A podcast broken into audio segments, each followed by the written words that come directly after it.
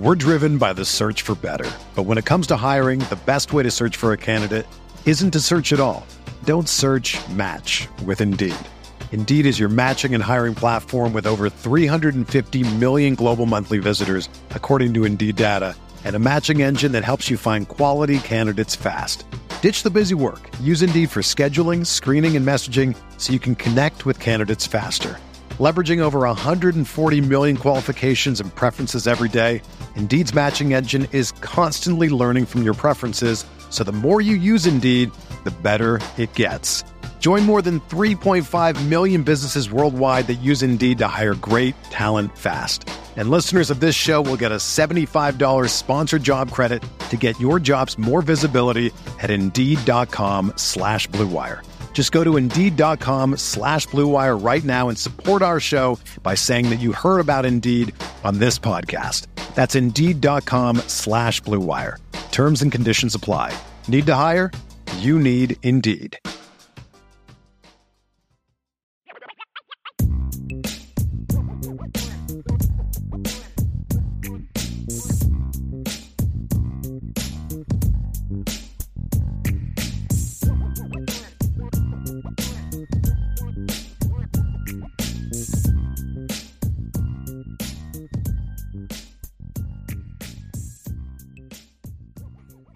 Welcome, everyone, to another edition of the Irish Breakdown Podcast. I'm Vince D'Addario. That's Bryan Driskell, and it is Friday, June 3rd, which really all it means is it's a Friday free for all mailbag, Bryan. I'm fired up. I get to look at your beautiful face all, all show long, which you know, Uh-huh. we haven't had you Uh-huh. around for the past two days. So I have missed everybody. Like, Yeah, I'm not man. gonna lie to you. Like, I was even talking about it in the the jury deliberation room. Like, you know, like man, I've missed three podcasts this week. Like, I I miss doing those. You you kind of you know you kind of get into that rhythm of just doing them every day, and it kind of becomes a monotonous. And then you get a chance where you can't do them, and you're like, I love doing this. I, I miss everybody. So I'm back. I'm Yeah, ready baby. to rock and roll. I appreciate to you and. Ryan holding down the fort and putting great shows together with me out.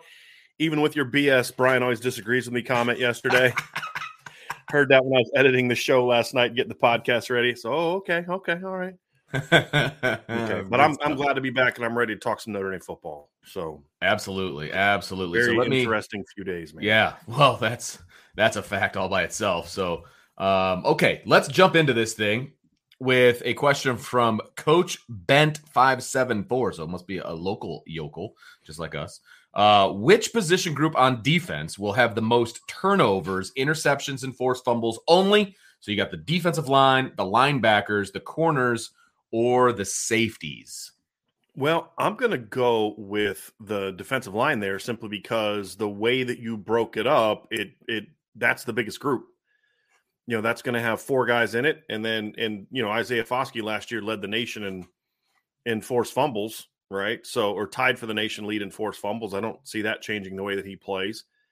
You know, linebacker could be in the conversation. If you'd have put the secondary together as a whole, I'd have gone with the secondary as a whole but individually as you know just two corner positions and two safety positions it'll be tight I, but I, I do think the way that coach broke it down i think it does make it a little bit more debatable i, I I would say if it if it if it wasn't broken down that way vince i, I don't know if you agree or disagree since we always disagree apparently now okay last last shot Last Wow. shot. um uh you know i i would say it would probably i mean i'd lean heavily to the secondary, but I think the way that he broke it down by, you know, because D line's going to have fewer t- interceptions, linebackers are going to have a nice blend of both. You could make a case for linebackers.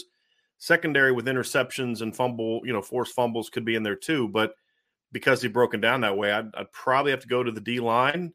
Although I'm very curious to see if the linebackers can be more productive against the pass game this year. Just the lack of production in the pass game last year is really the big thing for me. Like Jack Jack Kiser had a couple big interceptions, but other than that, we just didn't see the the linebacking core have a lot of production against the pass last year, and they're not going to do it on on forced fumbles alone. Like the D line could basically, like the D line could get a couple interceptions, but they're going to get a decent number of forced fumbles, and that's kind of where I'm at on on that breakdown. From just a football standpoint, if we weren't specifically talking about Notre Dame, I would be tempted to go with the linebackers because I think they have an op- they would they normally have an opportunity for forced fumbles. They have an opportunity for more interceptions than the defensive line would. Uh, but breaking up the corners and the safeties almost eliminates them because it from just a number standpoint, like you said. So I, I agree with that. Almost for to make this even a better question, if you combine the corners and the safeties, I think then it becomes a bit more of a toss up.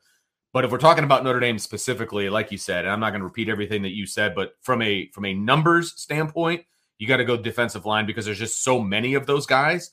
And then also how good the Notre Dame defensive line is and how we know all. So what we know is that Isaiah Foskey is good at forced fumbles. What we know is Jayson Ademilola and Justin Ademilola are going to get going to be around the football and they're going to get their hands on the football. Rylie Mills so, is another Rylie Mills like too, yeah. We know this. Like if we're working with knowns and unknowns, right? In June, I know that the defensive line is going to be all over the football, so they're going to have a lot more opportunities for turnovers. Linebacker, I would love it to be them, to be honest with you. I, in a perfect world, I would love for the linebackers to lead this particular category in, in turnovers. I just not, it's an unknown for me right now. And I'm not, I'm just not sure where that's going to go. Right. So I would go defensive line as we're sitting here right now halfway through the season, once I know some more things, now, granted, you'll have those numbers too, but once I know how they're playing a little bit more, then I might change my my opinion a little bit. But if we're dealing in knowns and unknowns and then numbers, it's got to be the defensive line. Mm-hmm. That's where I'm on that one. We're driven by the search for better. But when it comes to hiring, the best way to search for a candidate isn't to search at all. Don't search match with Indeed.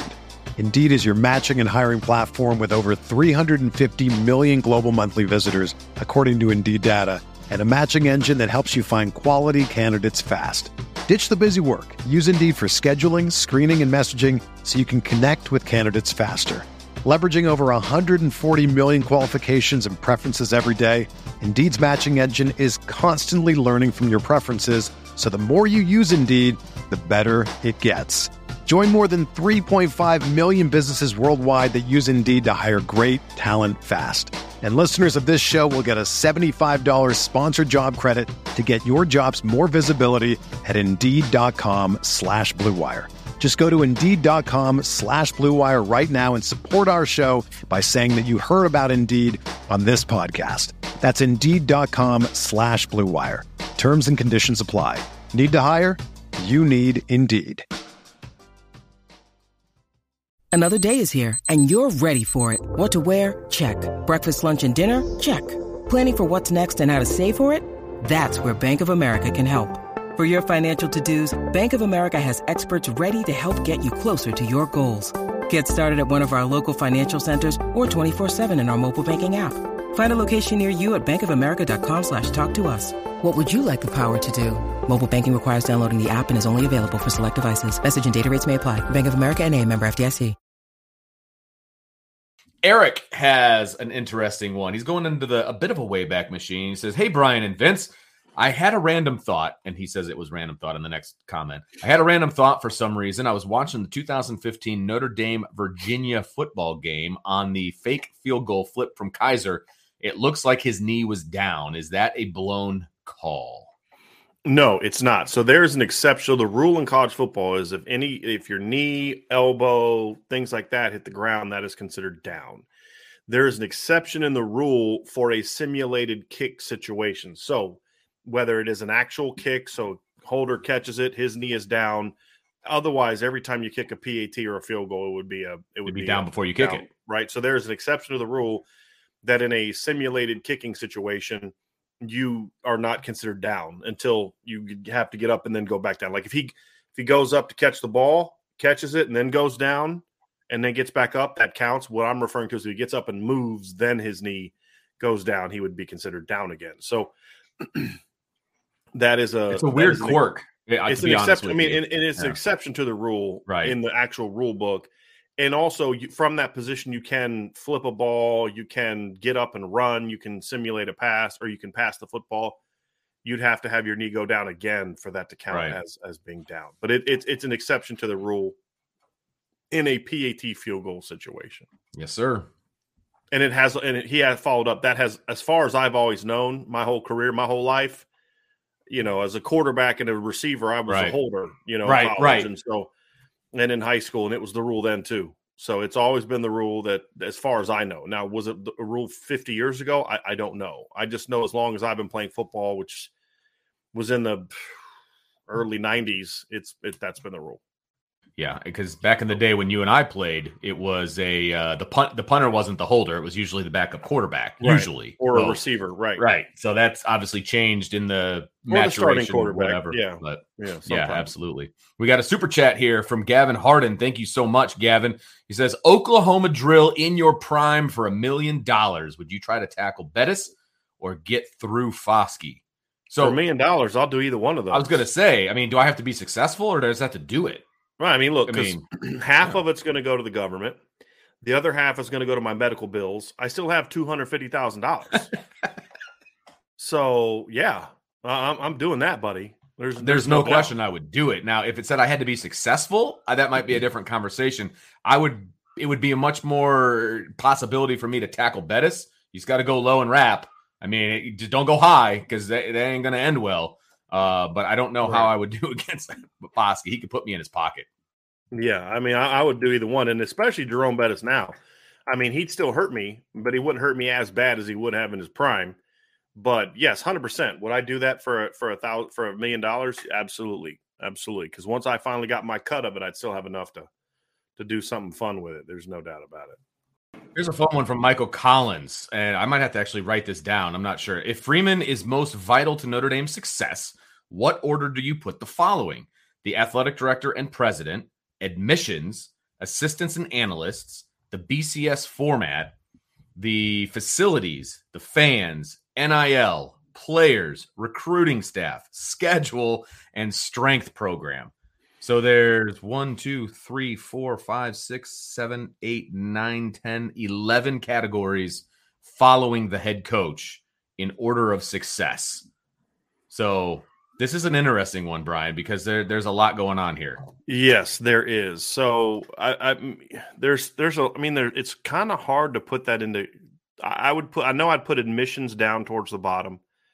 I would put the BCS format down towards the bottom just because I believe if everything else takes care of itself, you know, it, Notre Dame's going to have a chance. Plus I think the BCS format in the playoff has eliminated has made it harder for a team to win a championship at the end of the day cuz this is what people refuse to acknowledge when this whole well you know the the this has allowed us to find a true champion blah blah blah blah blah and then they want to complain about it's the same teams every year after year well in 1973 notre dame went into the postseason ranked fifth they beat number one another team got beat notre dame jumps from fifth to number one they win a national championship literally 100% possible now 100% po- im- impossible now. Impossible, 100% yeah. impossible now for that to happen and it was even worse in the bcs era when you could only get two so Right, right.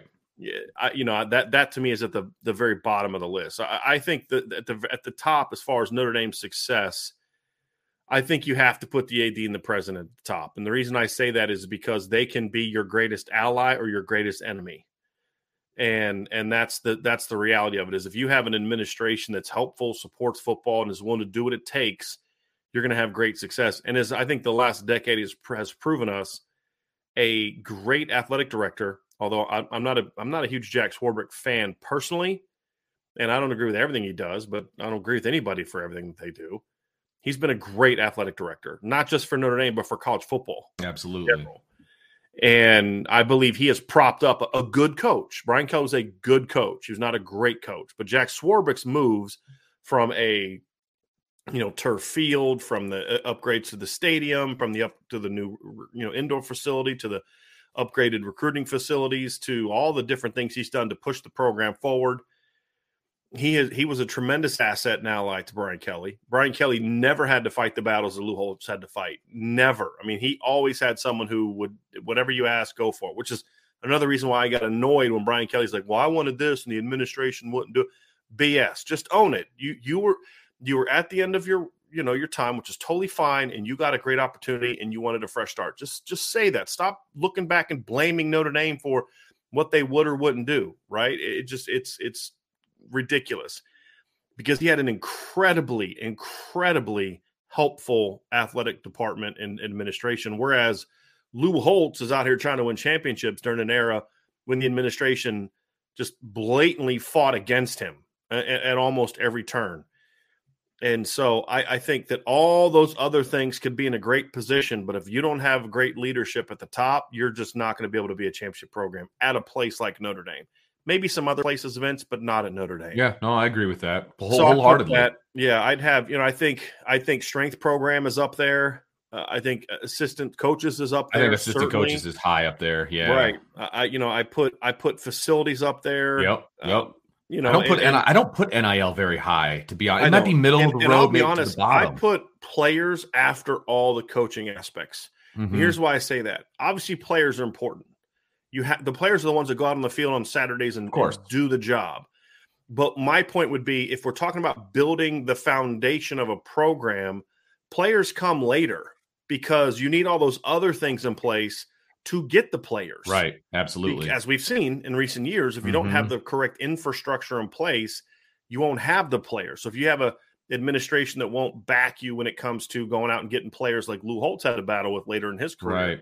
You know, it, it's going to be harder if you have a head coach or assistant coaches that don't put the work in from a recruiting standpoint. The players aren't going to be as good. If you don't have coaches that go out there and coach these kids up effectively, right. then the players can't reach their potential. If you don't have a right the right strength program, so you can have great talent and and the coaches are going to be able to lift them up but if you don't have the good coaching the strength program and all the other things then it, it keeps the players from reaching their potential yeah absolutely. i believe that even more that's even more true the younger you get so in the nfl it's it's true in the nfl but but less so it's definitely true in college and it gets more so as, as you go down sure. where where yeah, i really believe that there's a great emphasis on having that strong foundation that you then then when you put the right players in place, it's great. Because I, sure. I, would argue that Notre Dame's had much better players than than what their results have shown for the mm-hmm. last 12 years, especially recently.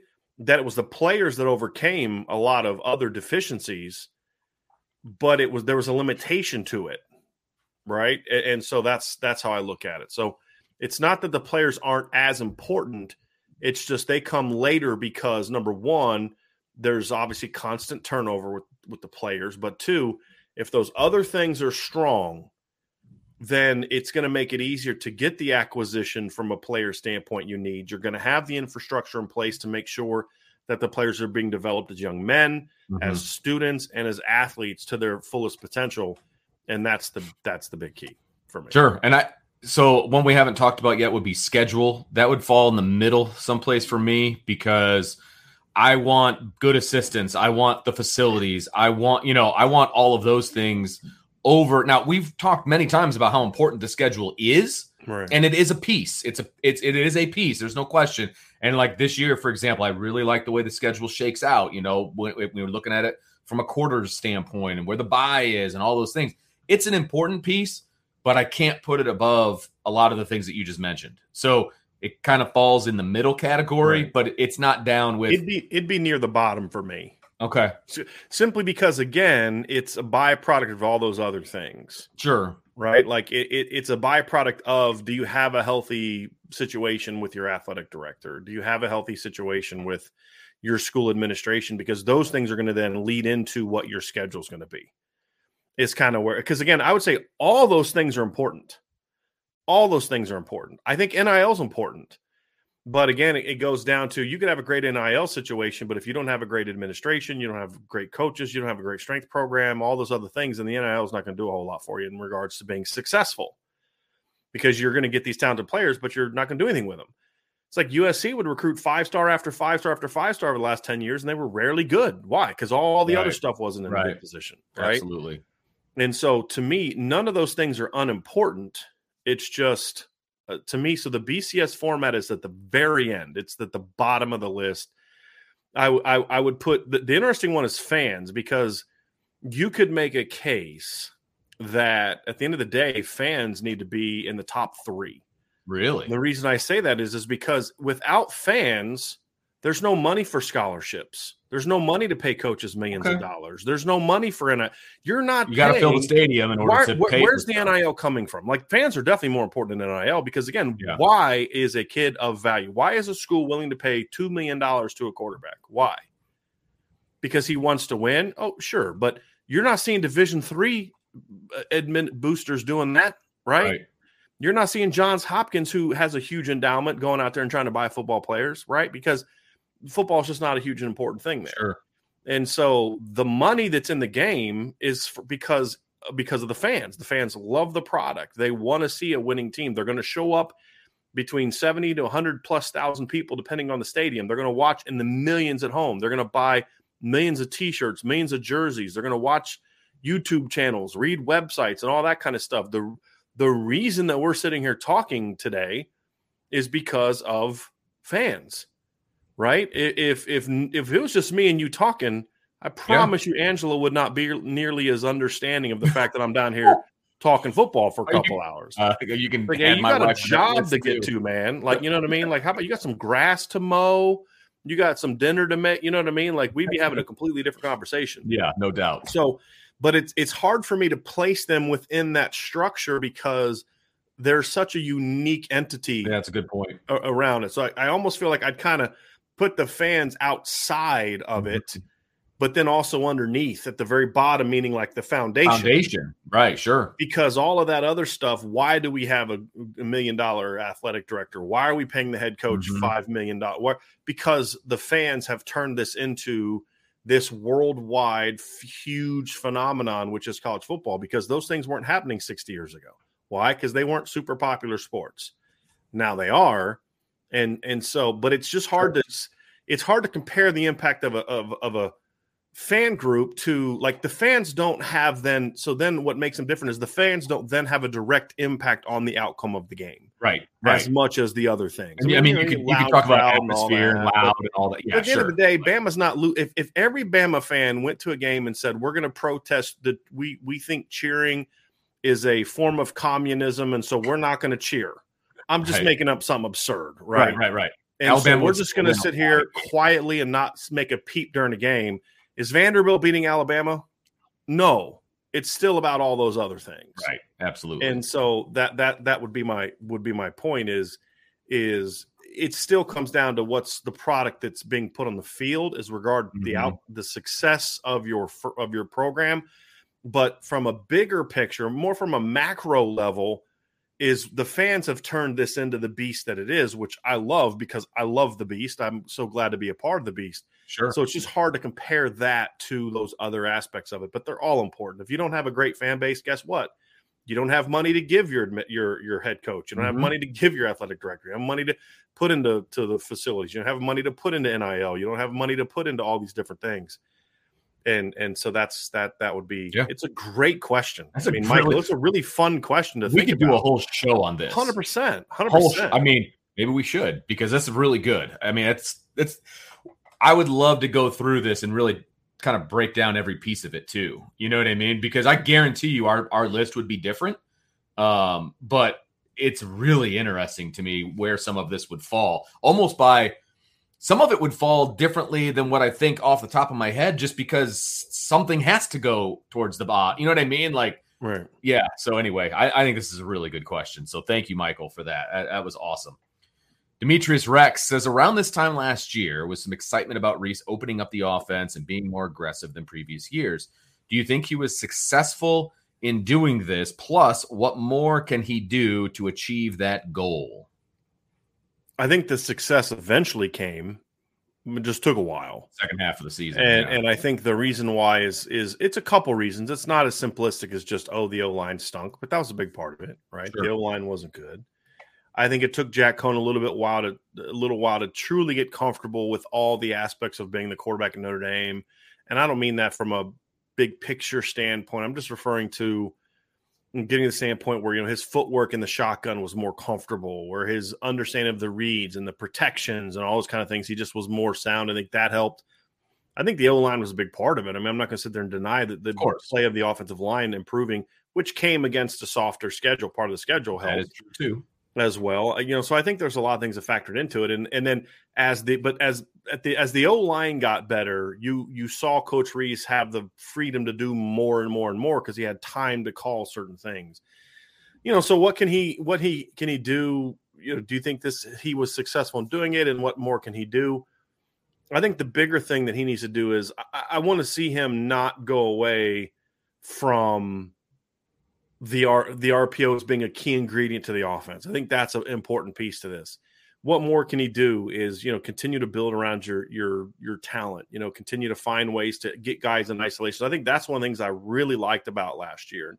Okay. We should do a football 101 on this, Vince, and, and we're going to get those over the summer. Now that the staff's in place, yeah, things are getting. I'm going to start being able to do more of those things, but you know, we saw more of him using formations and motions and shifts to try to create isolations on routes I mean, where you're getting guys open. Where in the past it was just kind of like everybody was running kind of like a one-on-one individual type of thing. Mm-hmm. Now it's more of let me use this guy, this guy, and this guy to free up this guy oh, for a like, particular play. It's almost like next level right play calling. You're playing chess now. Yes, exactly. Whereas in the past they were playing checkers. Uh, you know, and and so just continue to do that. But then the other part is what can he do? Continue, you know, make sure that that you have a good staff, you have a strong staff. You know, make sure you've got Matt Balis on your strength program. And it kind of goes back to the previous question. I don't care how good your offensive coordinator is if you don't have a good O line coach. Yeah, no, you're absolutely right. Coach, if you have a good quarterbacks coach, if you don't have a good strength coach, and you're not going to reach your full potential.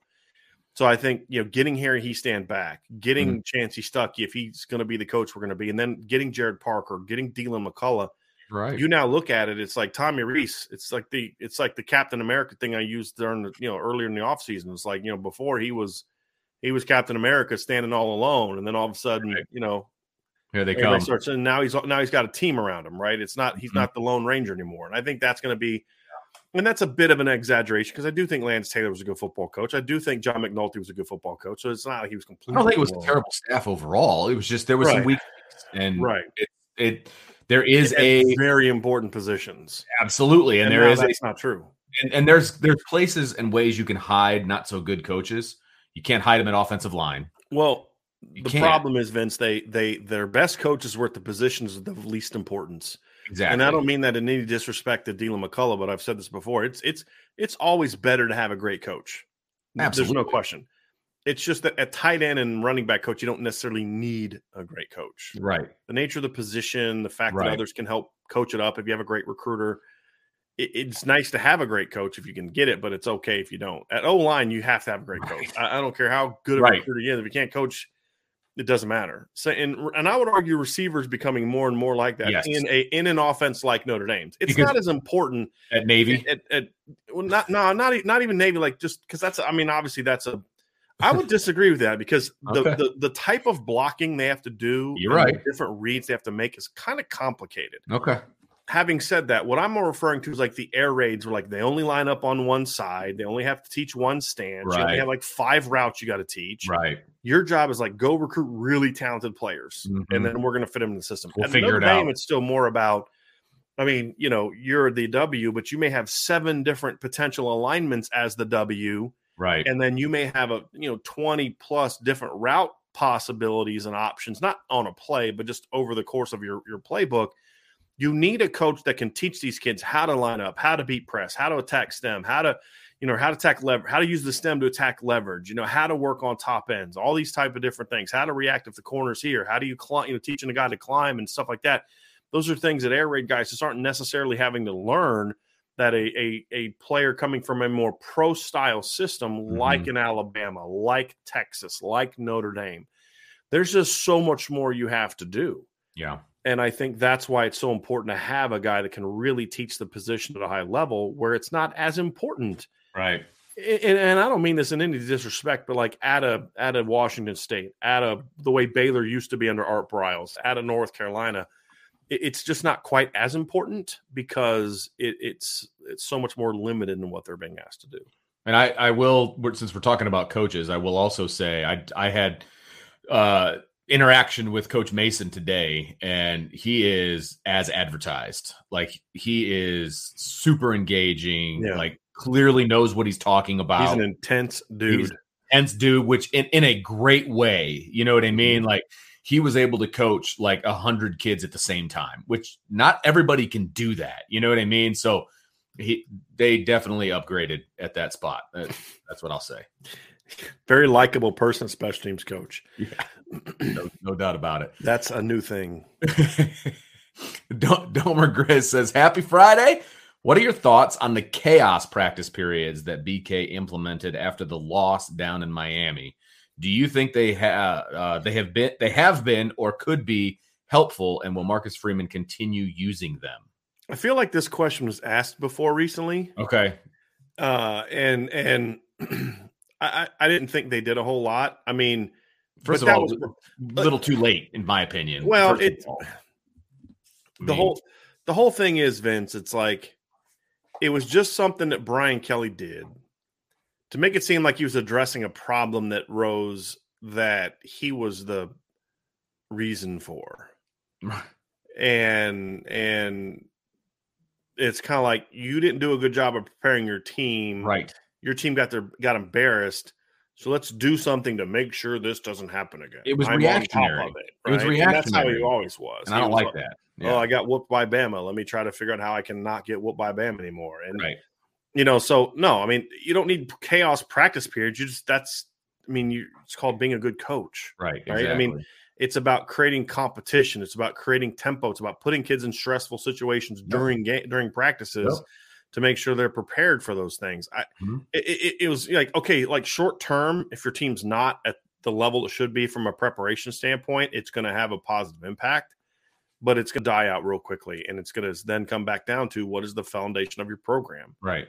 And right. that's what he's always doing. He's always looking for like these gimmicks. And look, I'm, I'm answering questions that were asked. I'm not trying to purposely take shots at Brian Kelly.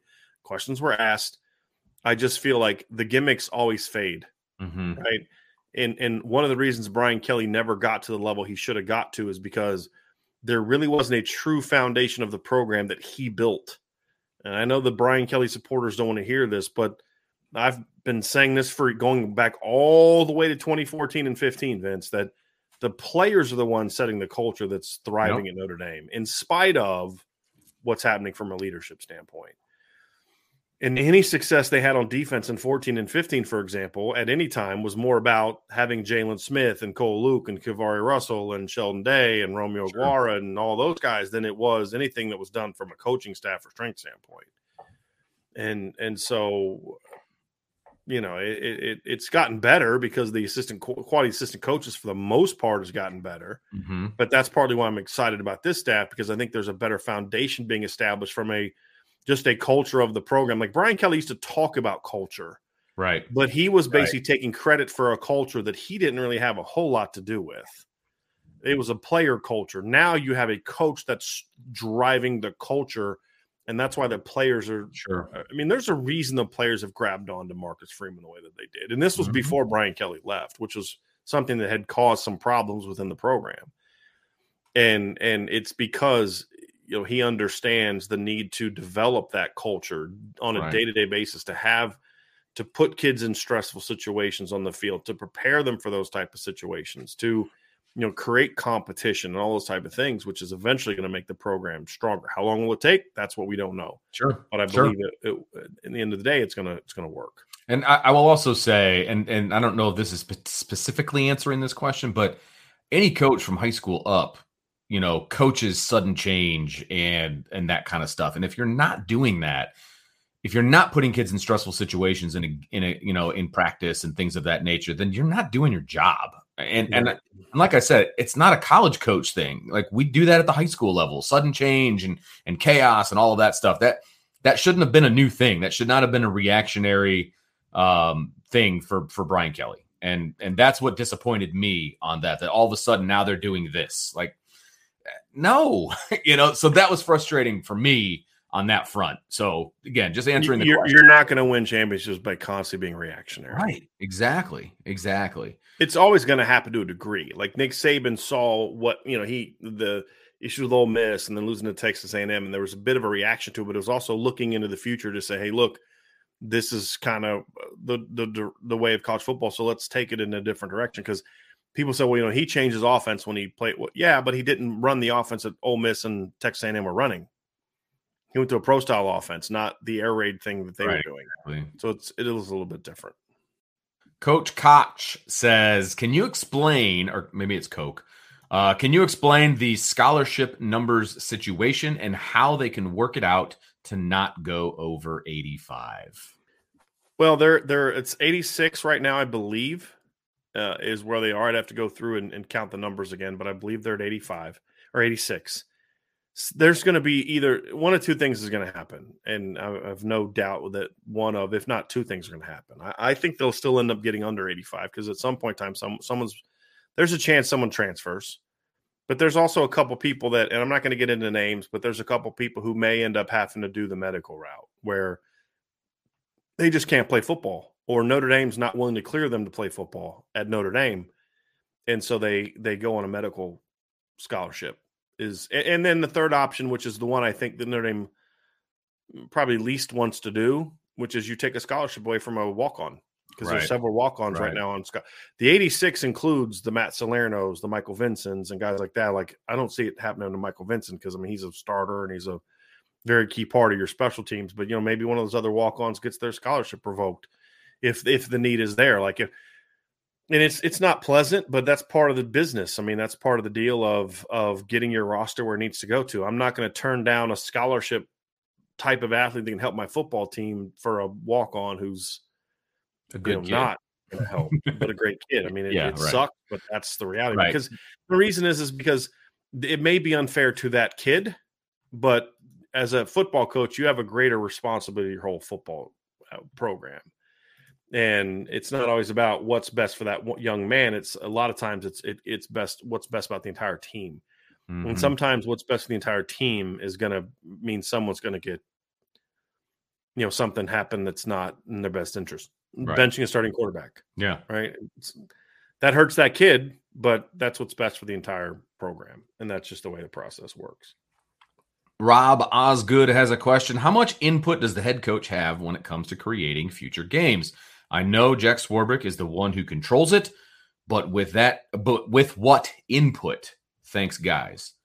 It depends on the. Yeah. There's no set rule. I mean, it depends on the relationship between the head coach and the the athletic director. I, I think at the end of the day, that the athletic director is the one that determines all that. But you know, if Marcus Freeman went to to, and this was true if Brian Kelly would have done it, but if Marcus Freeman goes to Jack Swarbrick and says, "Hey, I want a series against so and so," okay, why. Okay, state your case and tell them why. And you know, more often than not, they'll try to make it happen. Doesn't always work though, because it may just be a thing where like, look, their schedule doesn't work and our schedule doesn't work. So the time frame that you want this game to happen, it just can't happen. Because teams are setting their schedules so far out in advance, there's just not a lot of dates available. Right, exactly. And that's I wish there was a rule that you can't set your schedule beyond four years. Right. Like, right. I wish that was a rule. I wish that was a real thing and Notre Dame could still do their five ACC, six ACC games just because, just like every team with a division knows they're going to play at least six teams, and you know, eventually they're talking about like getting rid of divisions, but you're still going to have at least three teams that you know you're going to play because you're going to have your protected rivals and all that sure. kind of stuff. Mm-hmm. I'd like to see them go away from this way. I mean, Notre Dame's got games scheduled for the 30s. Oh yeah, like 35, I think. Like That's I think absurd. they're I'm not talking about the ACC games. Oh, I am talking games. about like they're playing Florida, I think in like 30 31 or something like that. Like they're playing Bama in 28 29, and that was set a couple few years ago. These games being set like 10 years in advance are just mm-hmm. silly, in my opinion. That's middle. Those, those, kids are in middle school right now that would right. be on that team. Like, or, or graduate. elementary school. Yeah. I mean, exactly. if you're playing a game 10 years from now. Yeah, good point you know, if that kid's a, a, a, you know, if that kid's, I mean, that's a senior, you know, then is going to be 10 years behind. So he's in the second grade now, right? Gosh. So, I mean, it's absurd. That's absurd. It's absolutely absurd. There, there's no reason for that, in my opinion, but yeah. it is what it is. It is. Brandon wants to know Does or can Under Armour or Adidas provide benefits to recruits for them to wait and announce their commitment at their All American games? I don't think they can at this point in time. I, I, but I'm not 100 percent certain on that. I, I, I, think as far as benefits in regards to like financial benefits, I don't believe that they can. Uh, now they'll. I know this for a fact that some of them have been told, "Hey, if you wait till this, we'll bump your ranking up and stuff like that." No, That's I'm happened. sure. But as far as financial benefits, I, I don't believe. Well, don't, the way the way the calendar goes now, too, those games are in what early January usually. Like, yeah, there's not a lot of guys that wait that long. Right. Some anymore. big name guys will, you know, just because right. you know they don't mind they don't mind having to wait because because everybody will take them, especially I mean, now at the NIL. I think the NIL thing is going to. I oh, I don't think I, am very curious to see how the NIL impacts decision making because for some kids there's going to be an advantage to waiting, But then it could be a thing where like, okay, we've bought all the players we need to buy, and now you're Yeah. SOL, and we don't have the money for you. So it's it's going to get really interesting. Will it result in more kids waiting? Will it result in fewer kids waiting? I mean, it, it's going to be very interesting to see how it all how it all plays out. We got a super chat here from the end zone. Thank you very much. He says, Would y'all consider expanding to covering more Notre Dame sports in the distant future? Love what y'all do. Well, we're going to kind of start doing that Yeah. with Sean Stiers. Yep. You know, so like Sean will Sean will talk some, you know, like if Sean starts his show when the baseball if the baseball team is still in the the college Right, world, right. you know, if they're in the college world series by that time or you know, they're still in the baseball postseason, we'll talk about it. Absolutely. Uh, it- you know, we get to basketball season. If there's like a big recruit that sign, commits to the basketball team, we'll talk about it in that show. I, I, want to eventually get there, but it has to be done the right way, and we have to make sure that we have the infrastructure from a staff standpoint to do so. And that was the thing that was hurting us is we were taking time away from articles and content that makes us a lot of money, and take doing it towards shows that wasn't. You know, like I could write an article about some simple thing about football and put it out and it's going to make more money than my post game article about anything the basketball team does with the exception of going on the road and upsetting like number 1 Duke or something like that, right? And so I didn't want to be in a situation where we were just kind of half-heartedly covering those sports. I thought that was, you know, we were kind of doing it Yeah. and I just felt it was disrespectful to the programs.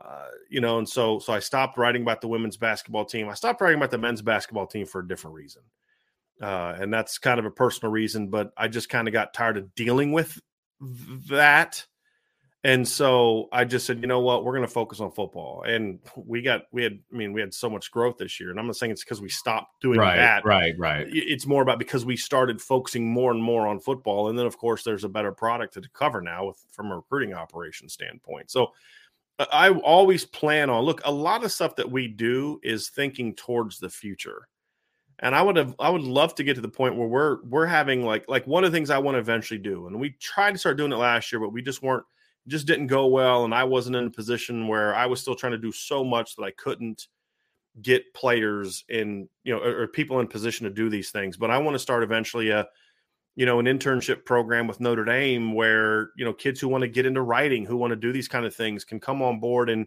and cover a hockey team or they take control of a beat. Hey you're doing the women's softball team. You're doing the hockey team. You're doing the fencing team. And no those articles aren't going to make a ton of money and they'll get a big cut of the revenue but it's it's where we're giving the people who have a desire to, to read that niche program that that not most people don't so it's not a money maker.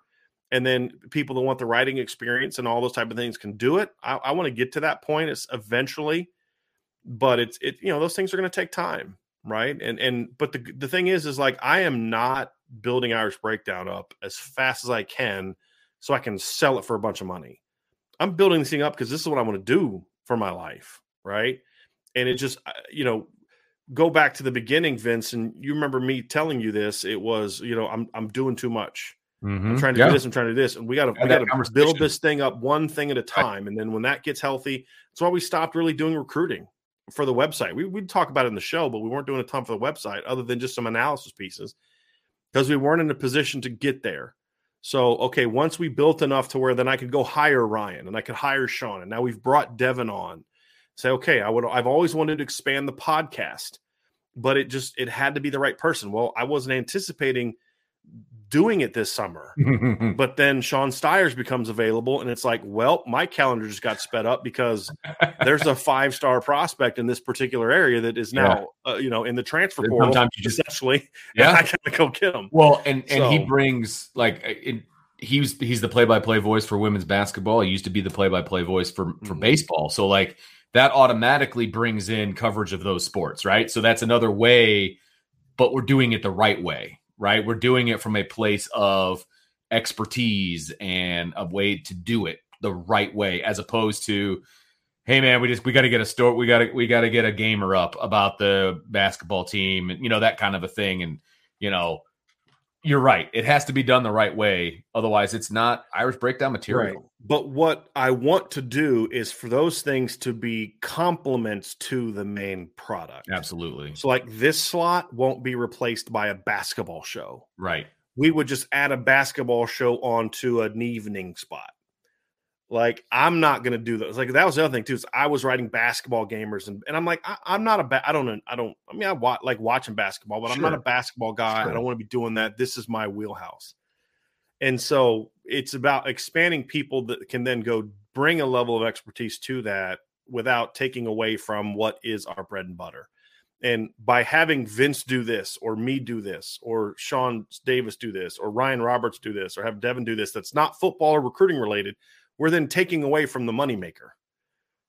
And we're not going to do that. We're going to use that moneymaker to build things. We're going to, I mean, I'm really, if you want to look at, we're treating it like a college sports program in that we're going to use football to make enough money to where I can then go hire somebody to cover basketball. Yeah, basketball is right. not going to make enough money to hire a full time employee. It's because we're doing so well in football that I can then go have someone that can do part of that. Or maybe in the offseason, Sean Stiers may do more basketball at some point in time and, and those type of things. But it, it just can't take away from what is the moneymaker, which is football. And, yep, and it's also absolutely. what I love to do. I don't I don't really care to cover basketball. Mm-hmm. I, I mm-hmm. don't know a thing about hockey. I just know when that little, you know, black circle thing gets hit with the stick into the net, it's a good thing.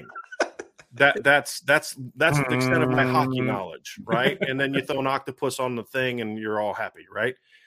But that that that's just like that's not me. Now, if I can get to the point where I can hire someone to do that, you know, sure, that'd be That'd be fine. And, and then there was an, another another one that says this. Charlie Lloyd, Bryan, would you ever would you ever cover another school? Say a big offer came your way to cover another school. Only for I, I would I look. You know, Tommy Guns likes to joke about the the Driskell, you know, media empire. I, I would like to someday create sites that cover other sports, right, or other programs. I would I definitely want to do that, but it would be more about me launching a site kind of building it up, but having someone else kind of run it.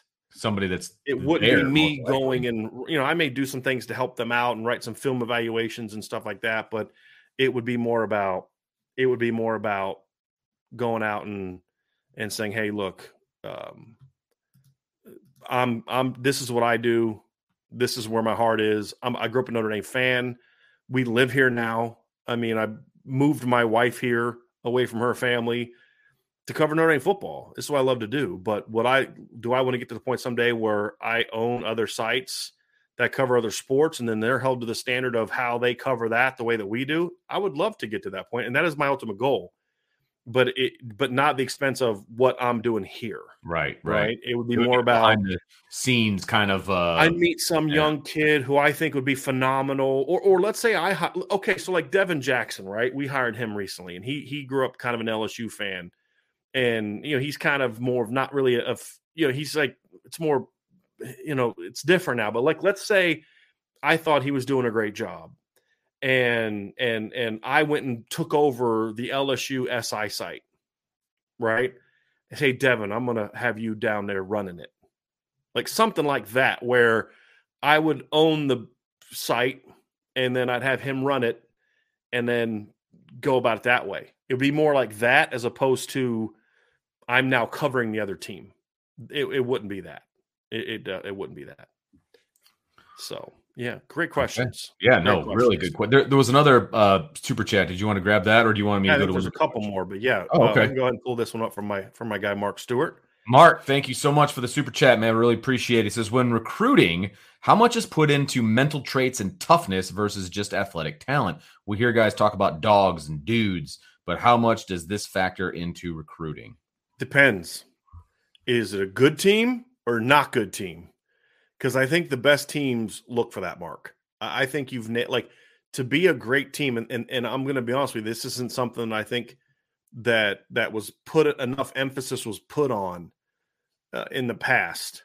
In in my opinion, there there there just weren't a lot of guys that had a, a just a just a deep deep deep passion for being a great football player there's way too many kids that were recruited who just who just wanted to come to Notre Dame for the degree.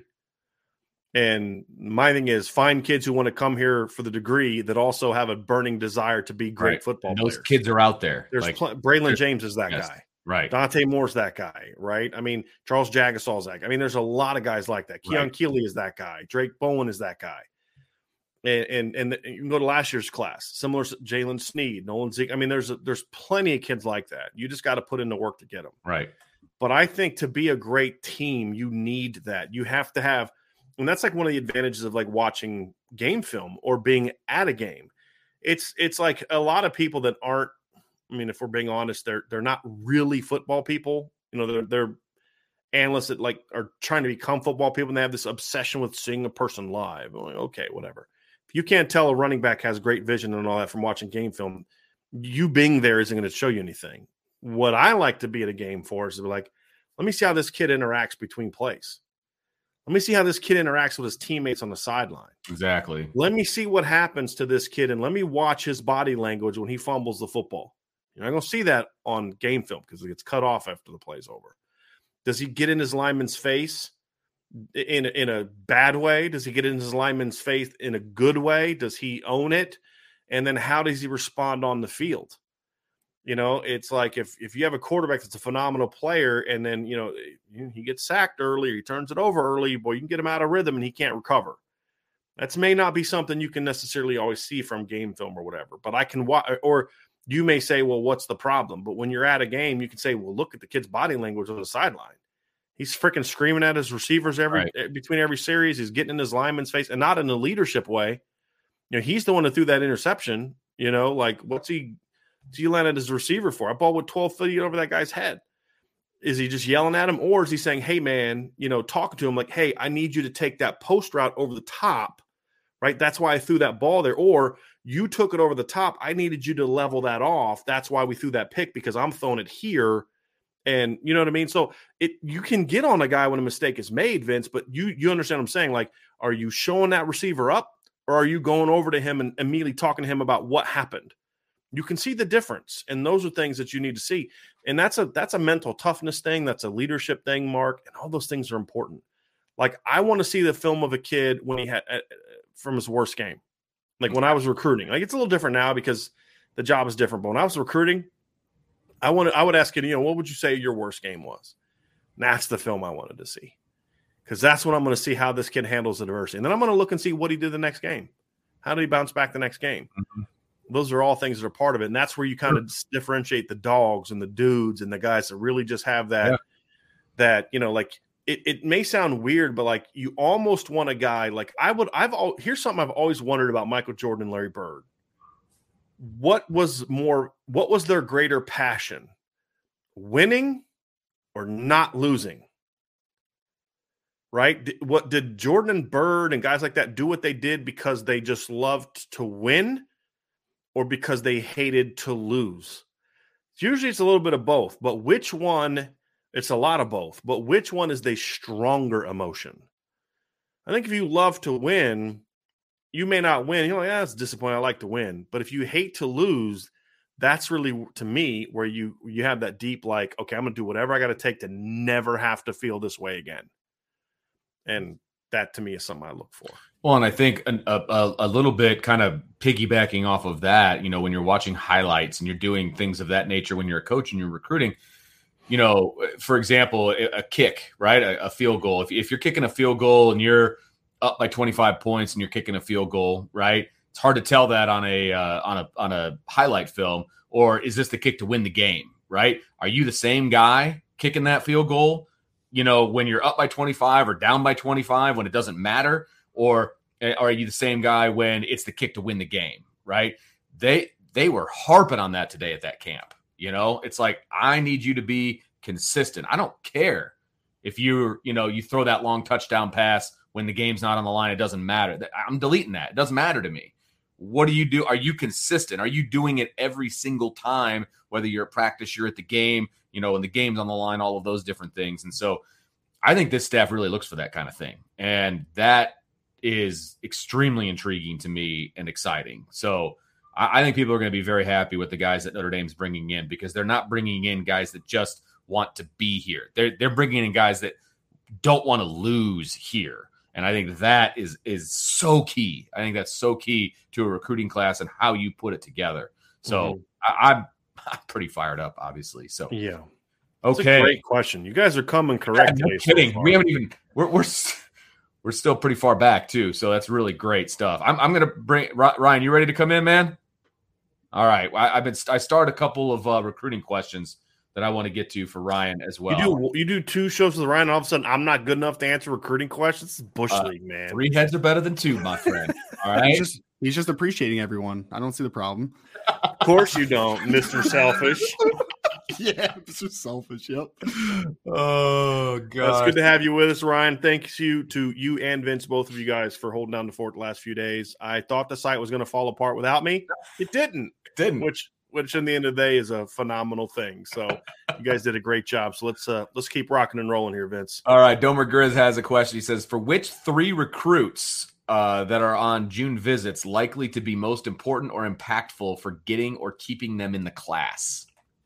That's a great question. That's right. a really good question. Um, I mean, the first one that pops, and I know we talked about him a little bit this morning, Bryan, just back and forth the text. I think Christian Hamilton's a big one, right? I mean, you're mm-hmm. looking for that slot receiver in the class now that Rodney Gallagher is is going to West Virginia. So you have a player like him who's out of North Carolina area who is dynamic in space, has a lot to him. He's never been to campus, even though he has been on the board for Notre Dame for a little bit of time here. So I think that, that one's a, a really big one for Notre Dame.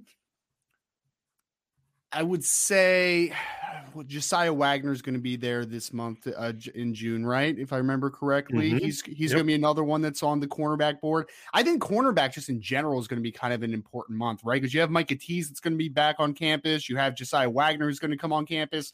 What is that? Uh, Michael Bell is going to be a kid that's going to come on campus this month. So I would say just to give you maybe more than three here, I think it's the corners that are going to be on that I just rattled off three names. And I think uh, Christian Hamilton making an impact with him is going to be huge for them as well. It's three for me. Uh, th- that I'm going to try to stick within three. I'm having a hard time leaving Monroe Freeling off, but the reason I'm leaving him off is because as of right now, we anticipate him carrying this thing out. Right, so June is just going to be another part of the process. The three that I really feel like they have to really crush it in this this summer visits to just get this thing done is Jason Moore, Jaiden Ausberry, and Micah Bell.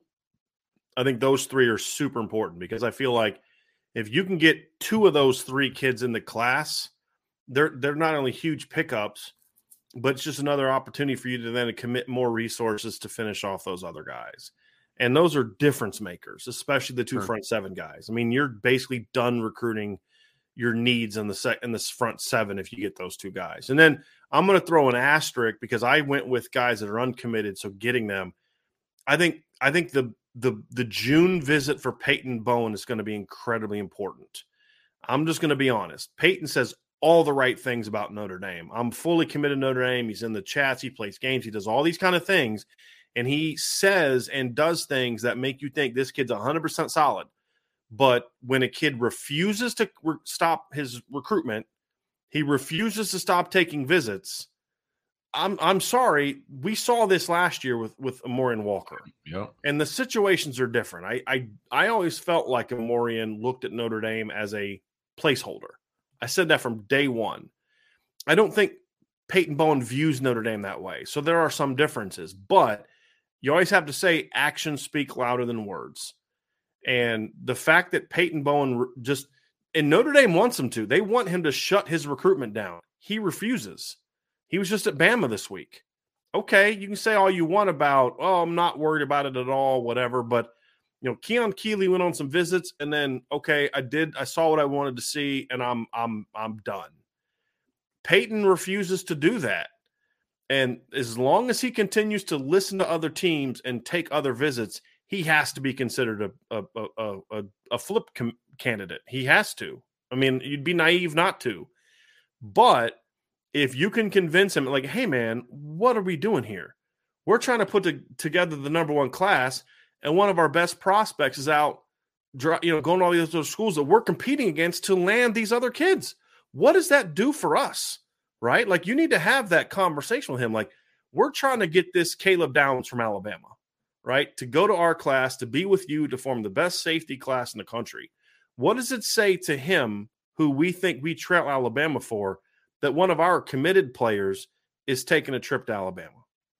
When we're trying to beat Oklahoma for a kid, for Micah Tease, what does it say to him when we're trying to convince him to come be part of this great secondary class that our best secondary recruit has been to Oklahoma three times this offseason? Right? I mean, that's a real thing. And he needs to understand that. And they've got to try to find a way to get him to say, Are you on board or not? Because yeah. if you're fully on board, then it's time to you've you've been on tons of trips. It's time to shut it down. And if you are going on a visit because you're there with your brother, which is a very fair thing, then you can't be posing in the other team's uni- in the right. team's uniforms. Hey, talking about brother. Sweet Home Alabama on your Instagram page. Right, just be the brother. Right? Yeah. Like, you know, uh, it, it, it's like, okay, what if Marcus Freeman like posing in a picture with Caleb Downs and was like, you know, put out there like, we're going for the best safety in the country. Mm-hmm. Or, you know, you'd be kind of like, man, that's a little jacked up. You know what I mean? Like if you're Peyton Bowen, right? Well, how's that any different than you posing in an Alabama uniform and putting Sweet Home Alabama in, in your thing, right? Like it may seem harmless, but that's hurting the rest of the, the opportunities of the class. And if he's not willing to fully commit to it, then if you're Notre Dame, you, you have to start preparing for the potential that he may not want to. He may he may end up not being in the class because if he's if he's so if he's that if he's as committed to Notre Dame as he says he is, eventually you have to stop. Eventually, mm-hmm. right? Yeah. And as of right now, Peyton has done nothing to make me think that he's going to stop. And, and, and Peyton's Peyton's such a big recruiting tool too for a couple of the corners that I talked about earlier, right? It's like Micah Bell's a Texas kid, Micah mm-hmm. Tease is Oklahoma. You're one state away. Seeing that, uh, I mean, he could be a guy that's like pushing you, right? Because it's a regional right. thing. Like, hey, let's let's go up together. Let's do that type of thing. And if you seem wishy washy, how right. does that look for a couple of those guys that are going to potentially go up to South Bend as well? And my understanding is Peyton says all the right things to those kids. But again, actions speak louder than words. So oh. if you're telling Micah Tease, hey man, Notre Dame's the move, you got to come play with me, blah, blah, blah, blah, blah. That's cool, man. I'm thinking about it. What are you doing this weekend? Oh, I'm going to visit Oklahoma. Uh, uh, okay. Um, didn't you just tell me that Notre Dame was the move and I need to not go to Oklahoma? Why are you going to Oklahoma? Right? Like it's not going to help. Same thing with with Micah Bell. Like, oh wait a minute, hold on, I, I'm visiting so and so this weekend. You're telling me that you're all about Notre Dame, but you're going to visit that school this weekend, right? It just it's it's it's just it's a part of it, and I mean he has a right to do it. I'm not mad about it. I'm not upset with Peyton Bowen for doing it. This isn't an anger thing. It's just a it's a reality thing. You're either in the class, you're not, and if you're not willing to completely shut your recruitment down and be with us, with the exception of yeah, be with your family when your brother's going through the process. I'm cool with that. But then you know, there's a way to be on campus as a brother, and then there's a way to be on campus as you're a recruit. Exactly. Yeah. And he has to understand that because he's going to help. He's going to. It's it's going to.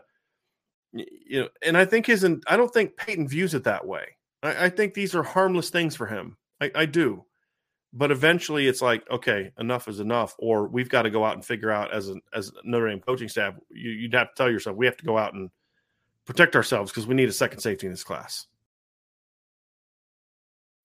When you need mealtime inspiration, it's worth shopping Kroger, where you'll find over 30,000 mouthwatering choices that excite your inner foodie. And no matter what tasty choice you make, you'll enjoy our everyday low prices, plus extra ways to save, like digital coupons worth over $600 each week. You can also save up to $1 off per gallon at the pump with fuel points. More savings and more inspiring flavors make shopping Kroger worth it every time. Kroger, fresh for everyone. Fuel restrictions apply. This is the story of the one. As a maintenance engineer, he hears things differently.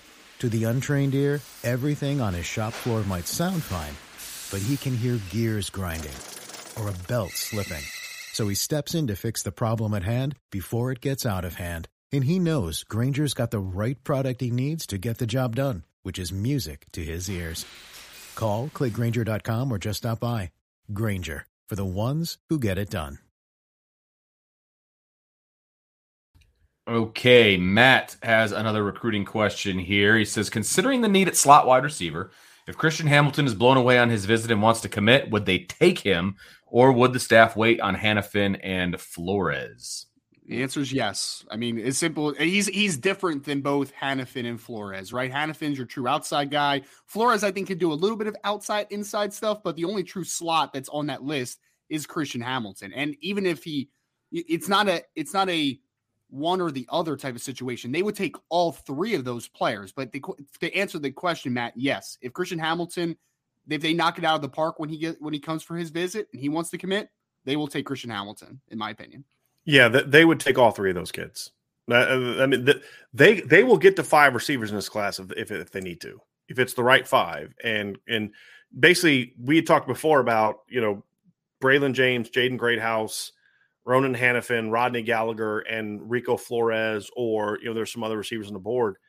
All you do is you know remove Gallagher, insert Hamilton uh, for this conversation, and, and it's the same thing. So I agree with Ryan. They they, they def, definitely believe they would take Christian Hamilton right now. Taking Christian Hamilton has no impact, as far as I understand, on definitely not on Ronan Hannafin, and I don't believe on Rico Flores either.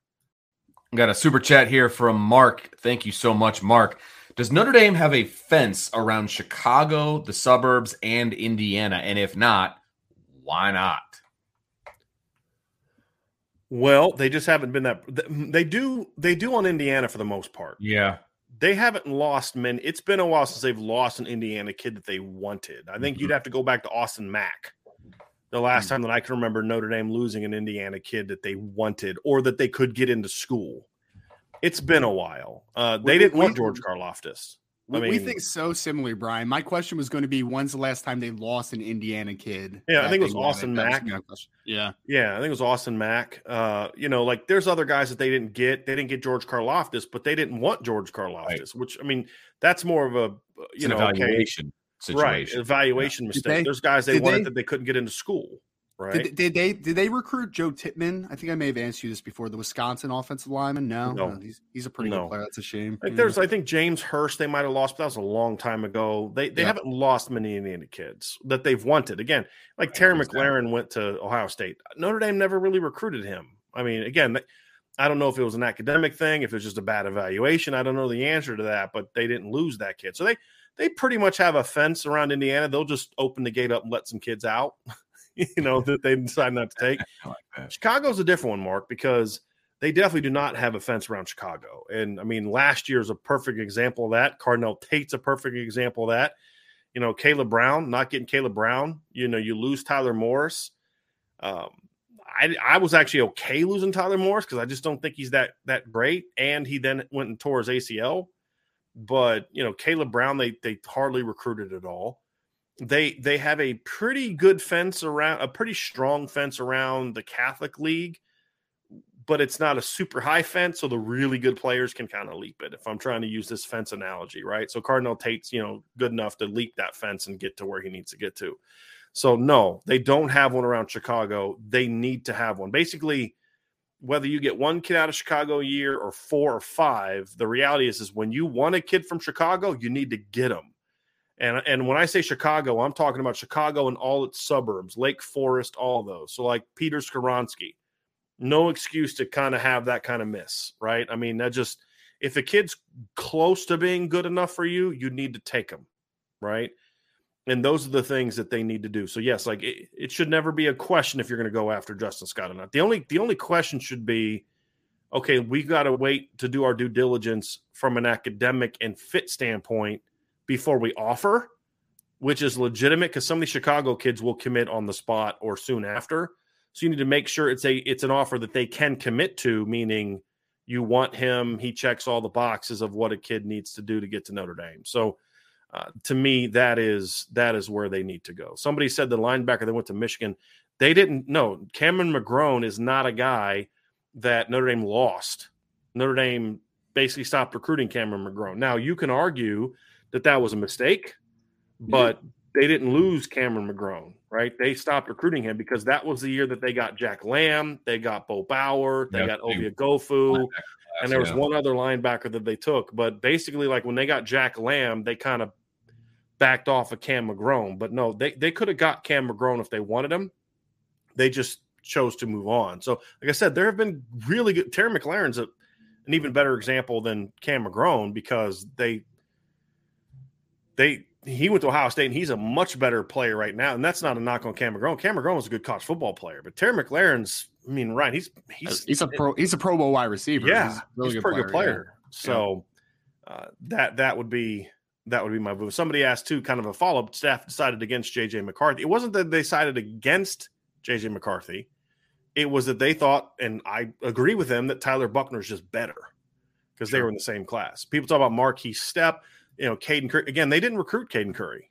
I mean, so you can keep throwing names out to me. Somebody said Markese Stepp. He was committed, committed. to Notre Dame. Yeah. Notre Dame told he had to move on. He couldn't get into Notre Dame. Right. That's why he left the Notre Dame class. He didn't want to leave the Notre Dame class. Uh, oh, uh, a guy that they lost after Austin Mack, Pete Werner. That's the last one. Oh that yeah. was during that transition from that was in that post 2016 Mhm. debacle. I so I. I don't I don't know the uh, Austin Mack. Um, I, am going to have to look up sort of the Austin Mack, and um, he was 2016. So yeah, he would have been. So Pete Werner would have come after him. That was a loss. Like Emil Ekiyor is not a kid they lost. They didn't recruit him. Right. Right. So again, there have been players that they have lost that, that have left the state, but they're not guys that Notre Dame recruited. Right. Pete Werner was tw- Man, was a I- year after Austin Mack. I he was I committed to Notre Dame for a long time. Yeah. I loved Pete Werner, man. Yeah. He went to he went to Cathedral, right? Yes, he was committed Yeah, to Notre Dame yeah. for a long, and they just stopped just stopped talking to him. They just stopped recruiting him during the whole four and eight struggle. Smart. So yeah, um, so so yeah, I mean that, that, that they just haven't lost many Indiana kids in the last ten years. I mean, again, uh, some evaluation mistakes. Some kids just don't have the grades. They haven't lost a lot of Indiana kids. Chicago's been a has been a tougher one in recent years because they kind of they started to kind of not recruit it. Tommy Rees is trying to fix that. Marcus Freeman and Chad Bowden want to fix that. And so that's why you're seeing them put a lot of emphasis on the Chicago kids in 2024. The 2024 Chicago class, Ryan, is a lot better than the Chicago 2023 class. A lot. Oh yeah. Oh yeah. Yep. No, it's it's fantastic, man. Justin Scott and all those boys. It looks. Oh yeah. Cam Williams is a guy that Notre Dame has offered and I, is pushing. I like for. Cam too. Yeah, he's a good wide Yeah. receiver. Yep, I agree. It's a, yeah. it's a strong class. Very Mhm. strong class. The defensive tackle class in general, just talking about Justin Scott for next year's class, looks really good, man. Early on, really good, especially if you count Nigel Smith in there, which he could be eventually. So, yep. Okay, gentlemen, let's see what we got here. Rob has a scheduling question. He says, just thinking, would it be better if Notre Dame dropped Stanford and replaced it with Vanderbilt? Don't know if we could do it every year, but being in Tennessee, that would be good for recruiting. Just a thought. Thanks, guys. I wouldn't mind that, Ryan. If you said to yourself, hey, we have to play, not have to, we want to play an academic school every year. Yeah. And you wanted to give me some sort of rotation with Stanford, Northwestern, Duke, and Vanderbilt, I'd have no problem with that. Yeah. Maybe work uh, out some deal with the ACC to say, hey, look, we're going to schedule something with Duke outside of the years that we would normally play them. Or you could just look at your Duke schedule. It may be where they do have home and homes with them, and and just kind of schedule those teams. That I'm fine. And and and then it's then I don't mind playing Stanford occasionally, and I don't mind playing because then you're just treating those games as sort of like these are your early season sort of decent team warm up games. Sure, Right. go for it. Uh, Yeah. I'd have no problem with that. And, and again, to his point, Ryan, I've talked a lot about I want Notre Dame to get more to Tennessee recruiting wise. I don't think playing Vanderbilt, however, does that other than you'd want to make sure you play at Vanderbilt so that the kids can come see you play. Agree. Agree. Yeah. If they're just coming to you, it's a you know, it's And then a it's a neutral not field great game somewhere, right. Yeah, exactly. I mean, the, my, my main criteria was going to be again, like especially for Vanderbilt, you're getting into the Tennessee area. We've talked about that a ton. Also, even though they're not a great program right now, they're still an SEC school, right? Right. So there's still going to be a little bit of that lore Yeah. on them, not as much, but they're still an SEC school. Aren't they in Nashville? Yeah, I Yes. believe so. Believe so. Yes. You know, so so to and, and then also to your point, Ryan, it's like it's like last year you had Notre Dame beat Georgia Tech 55 to nothing, and then Georgia played them, and then you kind of had that measuring stick, right? And so if you're playing Vanderbilt and you blow Vanderbilt out and you know something happens with someone else and you kind of have that measuring stick when you're talking about your playoff resume of yeah, we both played a team that's not very good, but you know, look what we did to that team. And you know, we we did this and they, you know, they they did not. So um, I think there's I think that's a uh, certainly something that you can look at and say, hey, uh, there'd be some positives to that because, like Ryan said, they're an SEC. I mean, eh, Georgia plays them, Florida plays them, Tennessee plays them. Teams that we've talked about are maybe ascending. You know, so Ryan, you and I have talked about it. Sean and I talked about it.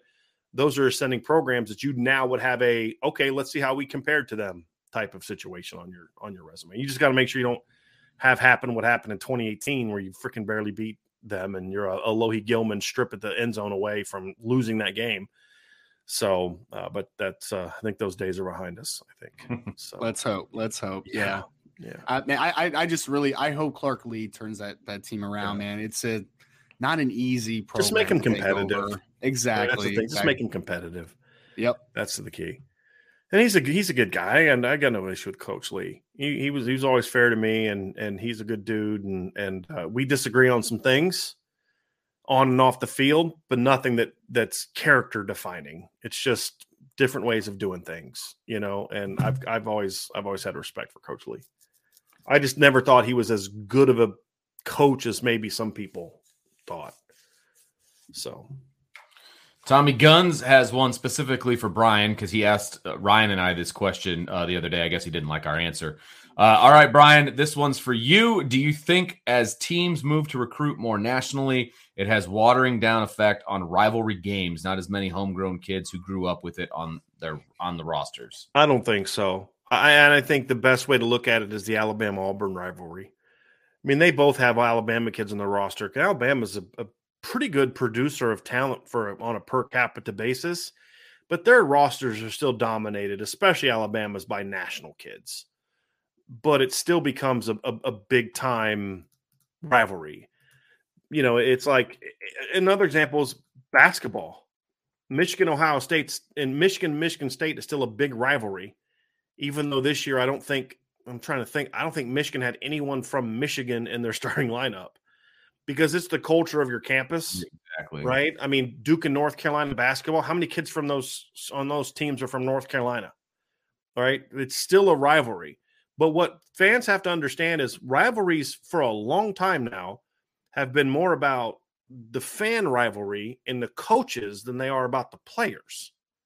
Uh, you know, and, and then that then feeds into I want to win this game because I know it's big for our school and for the coach and for the fan base, that's when the passion comes from. It's not just because you know I grew up in Ohio and you grew up in Michigan and we hate each other, right? It's it's it's about all those other aspects of it. But are there schools where regionally, Tommy, this is important? Yeah, I think you're gonna. You know, Ohio still produces a ton of kids that go to Ohio State, and Michigan is still to have a lot of Michigan kids on their rivalry or, or on their roster. So, so there's to be some of that to it, but it's not like 18 of their 22 starters are in-state kids. It's it's not like that. So I think there's there's always been something to that. There's always been something to the notion of you you adopt the culture of your the program you're going to. It's eh, here's another example: Notre Dame and USC. Notre Dame's never had a regional foundation. I mean, like in my lifetime, I mean Midwest, but like not a state thing. Why has the Notre Dame USC rivalry always been so intense? Now, there's been a ton of West Coast kids at USC, but what's their rivalry? What's their being West Coast? What does that mean about Notre Dame? Notre Dame's in the middle of freaking nowhere, right? According to them, you know. And why do Notre Dame kids? Why have Notre Dame kids always looked at Michigan as a rival or USC? It's because it's the it's the culture you're stepping into. To me, is is is the the bigger thing for me. Go deep has a quarterback question. So we made it two and a half hours into the, sh- or I'm sorry, one and a half hours into the show here. So before we get to a quarterback recruiting question, what are your thoughts on Avery Johnson? Seems like he's every bit as talented as Dante Moore. Also, why not go hard after him as well? If Moore is going to shop around, Notre Dame should too. Uh, you want me to start this, Bryan? Go for it. All right.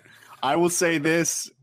Avery, uh, I'm going to be respectful. I'm sorry, go deep. I'm not. I'm not trying to be that person. Um, Avery Johnson is a much more talented runner than Dante Moore. I agree. Mm-hmm. Outside of that, I don't see a They're not close. tangible or intangible thing as a football player that is anywhere close, honestly. Dante has a stronger arm, more accurate, more nuanced. He's he's just a more ready guy, right? Significantly like better feel. quarterback prospect. Exactly, exactly. Yeah. He's just he's got a better feel for the position, just astoundingly high, right? No. Now Avery has tools. He has a yes. solid arm.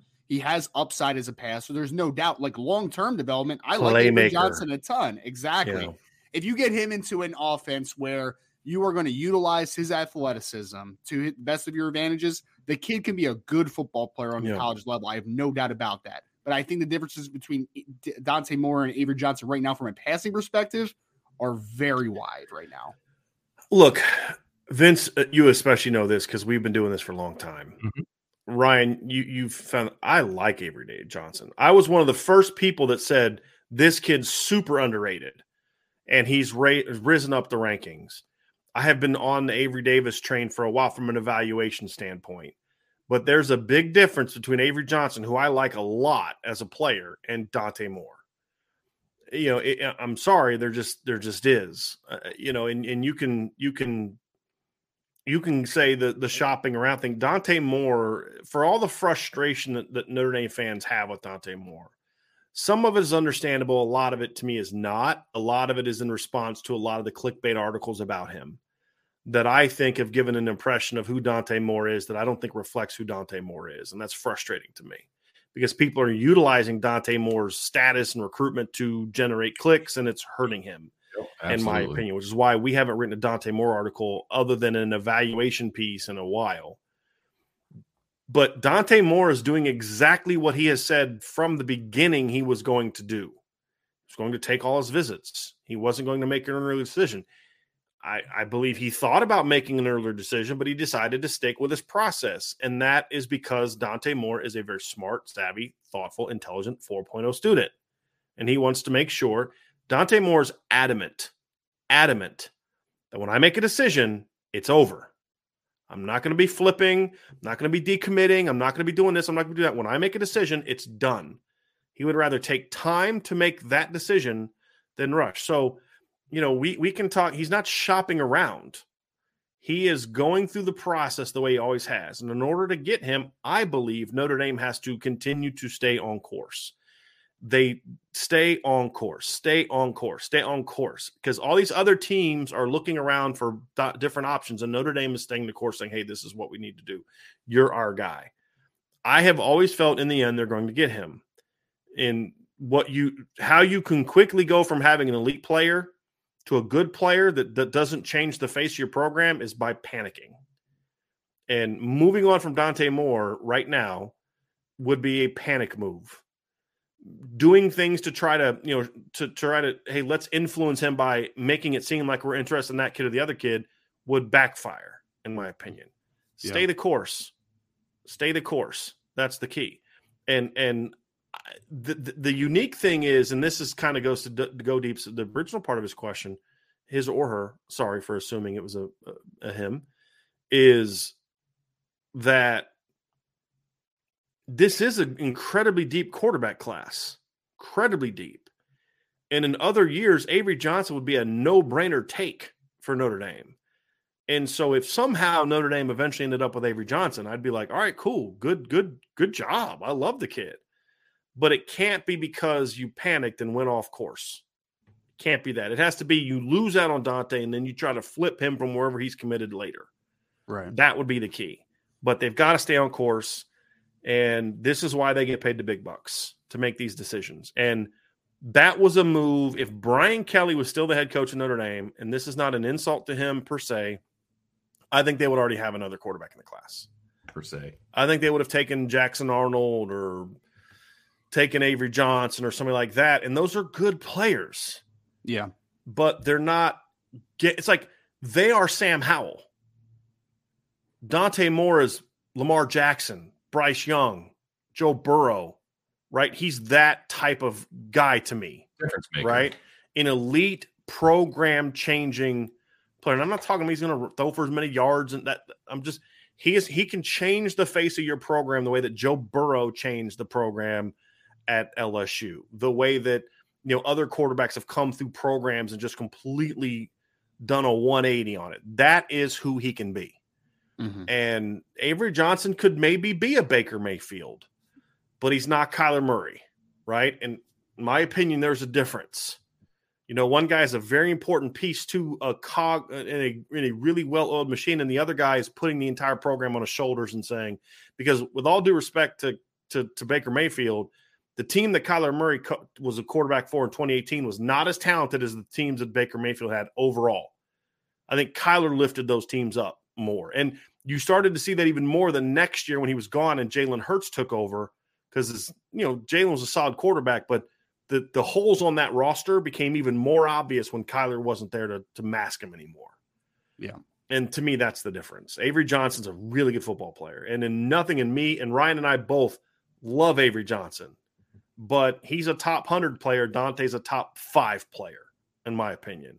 Mm-hmm. And there, there's a difference, right? And, and, you know, it's like, do you want Dak Prescott or do you want Aaron, or, you know, uh, Pat Mahomes? Right. right? Dak Prescott's a really good quarterback, in my opinion. He's not Patrick Mahomes. He's not Josh Allen. He's not, you know what I mean? Like there's a difference. Mm-hmm. And do you want Phil Simms for older folks? Do you want Phil Simms or do you want Joe Montana, John Elway, right? you get what I'm saying? And that's the difference. It's not a knock on Avery. It's just one guy's really good and the other guy is a program changer. Right. And that's why you got to stay the course.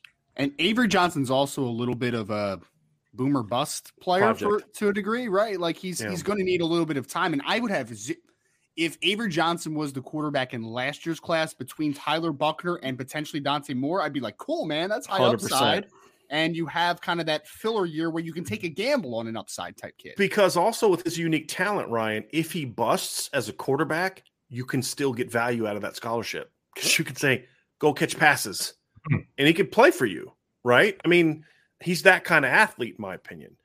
Uh, but, you know, and, and, if they get him in this class and you get CJ Carr next year, I, I'm okay about the future of the quarterback. But with all due respect to CJ Carr and Julian Sayin and all these guys, they're not Dante Moore and that's that's the key for me. You got to stay. You got to stay the course.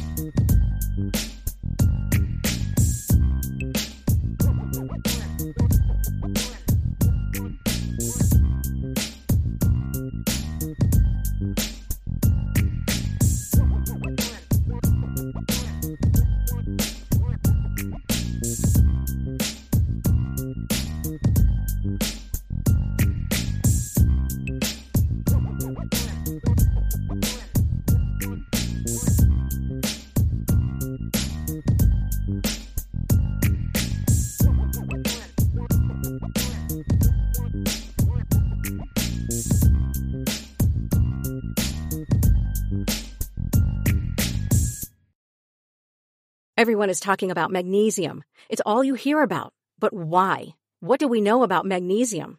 Well, magnesium is the number one mineral that 75% of Americans are deficient in. If you are a woman over 35, magnesium will help you rediscover balance, energy, and vitality. Magnesium supports more than 300 enzymatic reactions in your body, including those involved in hormonal balance. From functional medicine doctors to mental well-being and female hormone experts, we all know that magnesium is the one mineral to improve all aspects of well-being and health. But which one? Magnesium Breakthrough from Bioptimizers, the trusted choice recommended by leading experts with seven best absorbed forms of magnesium to ensure your body receives the support it needs for overall well-being. Go to bioptimizers.com slash balance today and use code BALANCE10 for 10% off. Support your journey to wellness at B-I-O-P-T-I-M-I-Z-E-R-S dot com forward slash balance.